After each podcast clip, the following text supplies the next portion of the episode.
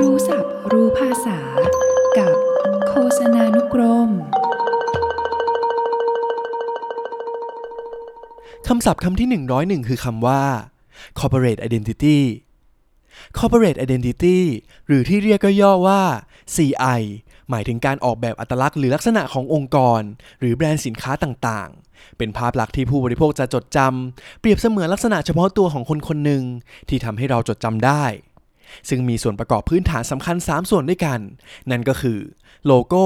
ฟอนต์ และสีนั่นเอง คำศัพท์คำที่ 102 คือคำว่า D2C D2C ย่อมาจากคำว่า Direct to Consumer ซึ่งหมายถึงการขายสินค้าแบบปลีกผ่านช่องทางการขายเฉพาะที่เป็นของแบรนด์เอง ไม่ได้ขายผ่านช่องทางตัวกลาง หรือแพลตฟอร์ม e-marketplace ต่างๆ ทำให้ผู้บริโภคสามารถมีปฏิสัมพันธ์โดยตรงกับแบรนด์มากยิ่งขึ้น ซึ่ง D2C นี้ถือว่าเป็นเทรนด์อีคอมเมิร์ซที่กำลังมาแรงทั่วโลก รวมถึงในประเทศไทยด้วยเช่นกันครับคำศัพท์คำที่ 103 คือคำว่า embed link คำว่า embed link เป็นคำศัพท์ที่นิยมใช้ในวงการคอนเทนต์เว็บไซต์ ซึ่งหมายถึงการฝังลิงก์ของสื่อรูปแบบต่างๆ ไม่ว่าจะเป็นวิดีโอ ภาพ เสียง ลงไปยังเนื้อหาบทความนั้นๆ ทำให้ผู้อ่านสามารถกดรับชม รับฟัง หรือเห็นโพสต์นั้นๆ ในหน้าบทความได้ในทันที เป็นเหมือนส่วนหนึ่งของบทความนั้นนั่นเอง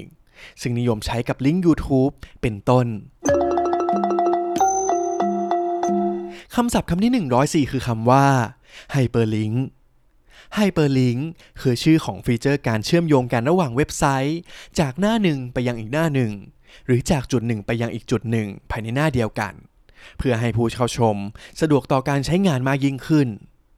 โดย hyperlink นี้จะมีลักษณะเป็นคำข้อความ หรือรูปภาพต่างๆ ที่สามารถใส่ลักษณะพิเศษต่างๆ เข้าไป เพื่อให้ข้อความหรือรูปภาพเหล่านั้น มีความโดดเด่นที่แตกต่าง และทำให้ผู้ใช้งาน สามารถกดไปแล้วเข้าไปยังอีกลิงก์หนึ่งหรืออีกข้อความหนึ่งที่ต้องการได้นั่นเองคำศัพท์คำที่ 105 คือคำว่า GIF